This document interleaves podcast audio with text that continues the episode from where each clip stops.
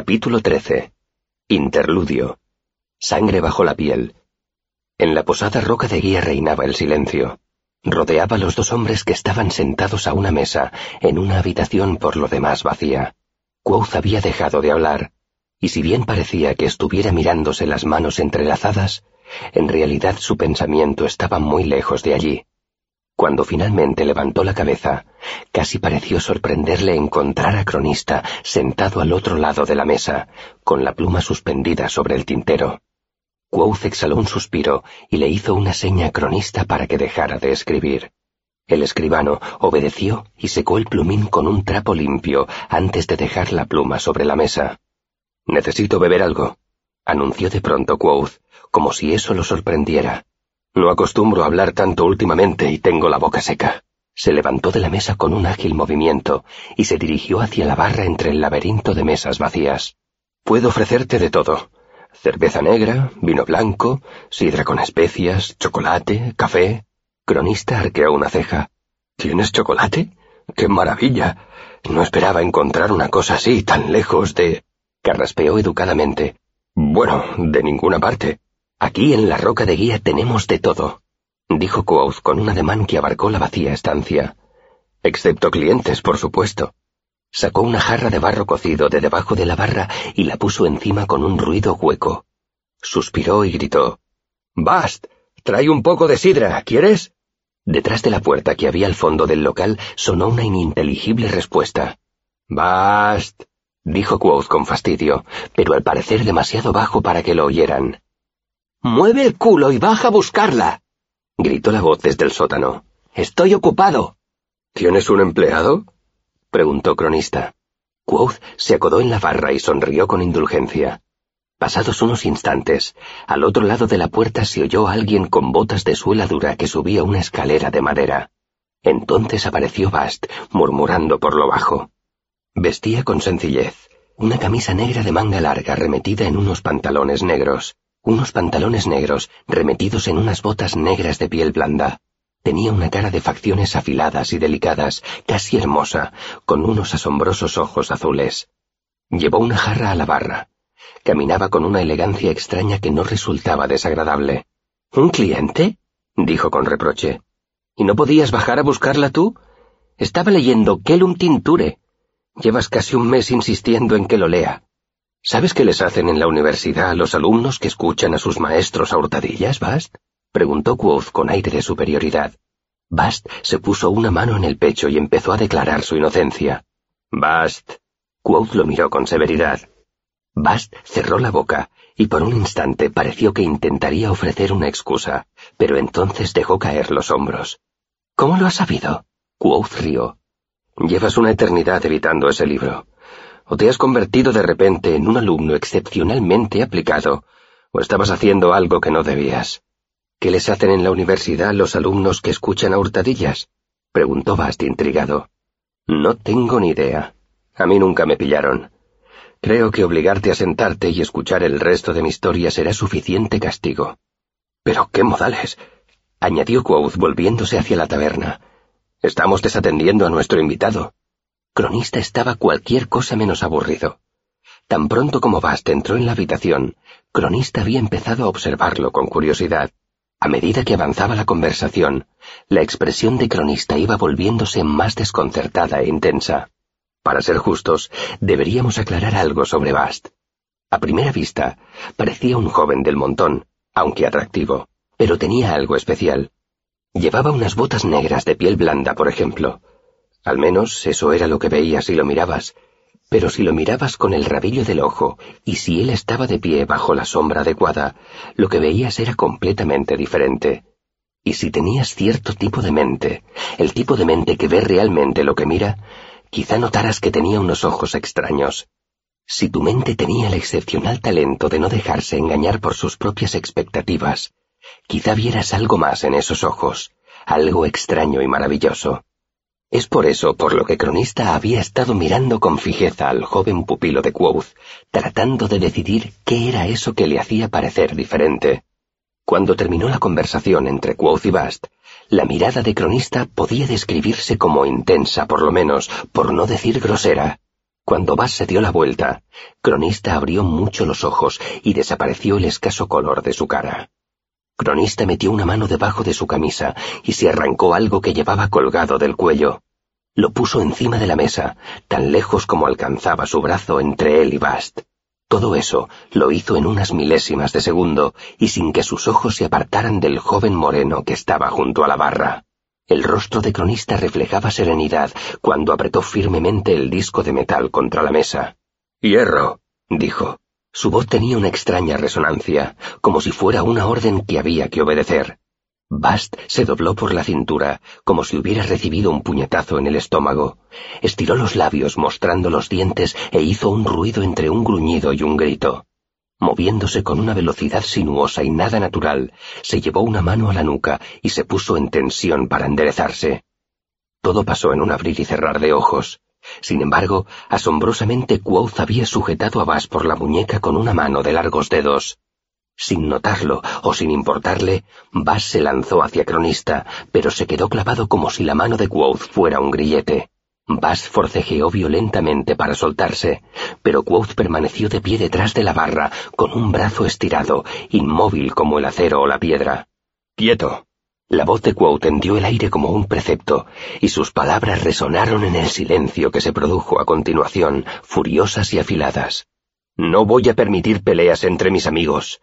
Ya he perdido demasiado sin ellas. Miró a Cronista. —Deshaz eso o lo romperé yo. Cronista se quedó quieto un instante impresionado. Entonces movió los labios y con un ligero temblor apartó la mano del círculo de metal mate que había puesto sobre la mesa. La tensión desapareció del cuerpo de Bast y por un instante quedó lánguido como una muñeca de trapo. Kvothe seguía sujetándolo desde detrás de la barra. Tembloroso, Bast consiguió enderezarse y apoyarse en la barra. Kvothe lo miró a los ojos y le soltó la muñeca. Bast se dejó caer en un taburete sin dejar de mirar a Cronista. Se movía con cuidado, como quien tiene una herida reciente. Y había cambiado. Los ojos que observaban a Cronista todavía eran de un asombroso azul marino, pero no había ni pizca de blanco en ellos. Eran como piedras preciosas o como una honda charca del bosque. Y en lugar de las botas negras de piel blanda, tenía unas elegantes y hendidas pezuñas. Kvothe le hizo una seña imperiosa a Cronista para que se acercara. Entonces se volvió y agarró dos vasos de cristal grueso y una botella, aparentemente al azar. Puso los vasos en la barra, mientras Bast y Cronista se miraban con recelo. —Bueno —dijo Kvothe con enfado—, ambos habéis actuado de forma comprensible, pero eso no significa que ninguno de los dos os hayáis comportado correctamente. Así que será mejor que empecemos de nuevo. Respiró hondo. —Bast, te presento a Devan Lochis, también conocido como Cronista. Sin duda alguna un gran narrador, recordador y recopilador de historias. Además, si no me equivoco, consumado miembro del Arcano, relar como mínimo, y una de las quizá 2 veintenas de personas en el mundo que conocen el nombre del hierro. Sin embargo, prosiguió Kvothe, pese a todas esas virtudes, parece un poco ingenuo con relación a los usos mundanos, como demuestra su absoluta falta de ingenio al emprender un ataque casi suicida contra el que supongo que es el primer ser fata que ha tenido la suerte de ver. Cronista permaneció quieto durante la presentación, observando a Bast como si fuera una serpiente. —Cronista, te presento a Bastas, hijo de Remmen, príncipe del crepúsculo y del Telwyth Mael, el alumno más inteligente, es decir, el único alumno al que he tenido la desgracia de instruir. Seductor, barman y, no menos importante, amigo mío, quien en sus 150 años de vida, por no mencionar mis casi 2 años de tutela personal, ha conseguido no aprender unos cuantos hechos importantes. El primero es este: atacar a un miembro del Arcano lo bastante hábil para realizar un vínculo de hierro es una estupidez. —Él me ha atacado a mí —protestó Bast acalorado. Kvothe lo miró con frialdad. —Yo no he dicho que tu reacción no estuviera justificada. He dicho que es una estupidez. Le habría ganado, es muy probable, pero habría resultado herido, y él habría resultado herido o muerto. ¿No recuerdas que te lo he presentado como mi invitado? Bast no dijo nada, pero su expresión seguía siendo beligerante. —Muy bien —dijo Kvothe con crispada jovialidad—. Ya os he presentado. —Encantado —dijo Bast con frialdad. —Igualmente —replicó Cronista—. No hay ninguna razón para que vosotros dos no seáis amigos, continuó Kvothe con irritación, y así no es como se saludan los amigos. Bast y Cronista se miraron a los ojos, pero no se movieron. Kvothe dijo en voz baja, «Si no acabáis con esta estupidez, podéis marcharos los dos ahora mismo. Uno lo hará con un pequeño fragmento de historia, y el otro podrá empezar a buscarse otro maestro. Si hay algo que no voy a tolerar es el delirio del orgullo». La intensidad de la débil voz de Kvothe hizo que los otros dos dejaran de mirarse. Y cuando se volvieron y lo miraron, les pareció que detrás de la barra había alguien muy diferente. El jovial posadero había desaparecido, y en su lugar había un personaje fiero y misterioso. —¡Qué joven es! —se dijo Cronista admirado. —No puede tener más de 25 años. ¿Cómo no me di cuenta antes? Me partiría con las manos como si fuera una astilla para encender el fuego. ¿Cómo pude tomarlo por un posadero, ni que fuera un instante? Entonces reparó en los ojos de Kvothe. Se habían vuelto de un verde tan oscuro que parecían negros.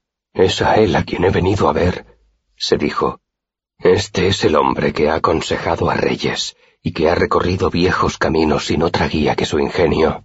Este es el hombre cuyo nombre tanto han elogiado como maldecido en la universidad.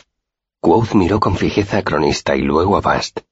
Ninguno de los dos pudo sostenerle mucho rato la mirada. Tras una pausa incómoda, Bast ofreció su mano. Cronista vaciló un instante, antes de alargar un brazo rápidamente, como si metiera la mano en el fuego. No pasó nada. Ambos parecían un tanto sorprendidos. —Asombroso, ¿verdad? —observó Kvothe con tono mordaz. 5 dedos y sangre bajo la piel. Casi se diría que al otro lado de esa mano había una persona. El sentimiento de culpa se reflejó en el semblante de los dos hombres. Se soltaron la mano. Kvothe vertió el líquido de la botella verde en los vasos. Ese sencillo gesto lo cambió. Se fue apagando hasta ser el de antes, hasta que no quedó casi nada del hombre de ojos oscuros que estaba detrás de la barra hacía solo un instante.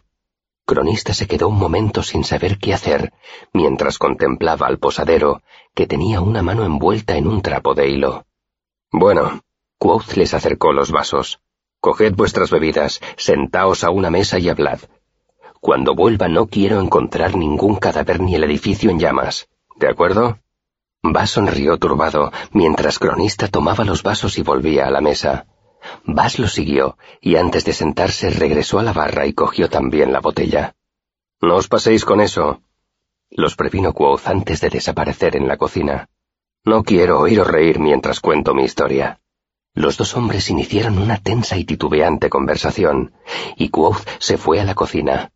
Regresó unos minutos más tarde, con queso y una hogaza de pan moreno, pollo y salchichas fríos, mantequilla y miel. Se trasladaron a una mesa más grande. Kvothe sacó las bandejas. Volvía a ser el animado posadero de siempre. Cronista lo miraba con disimulo.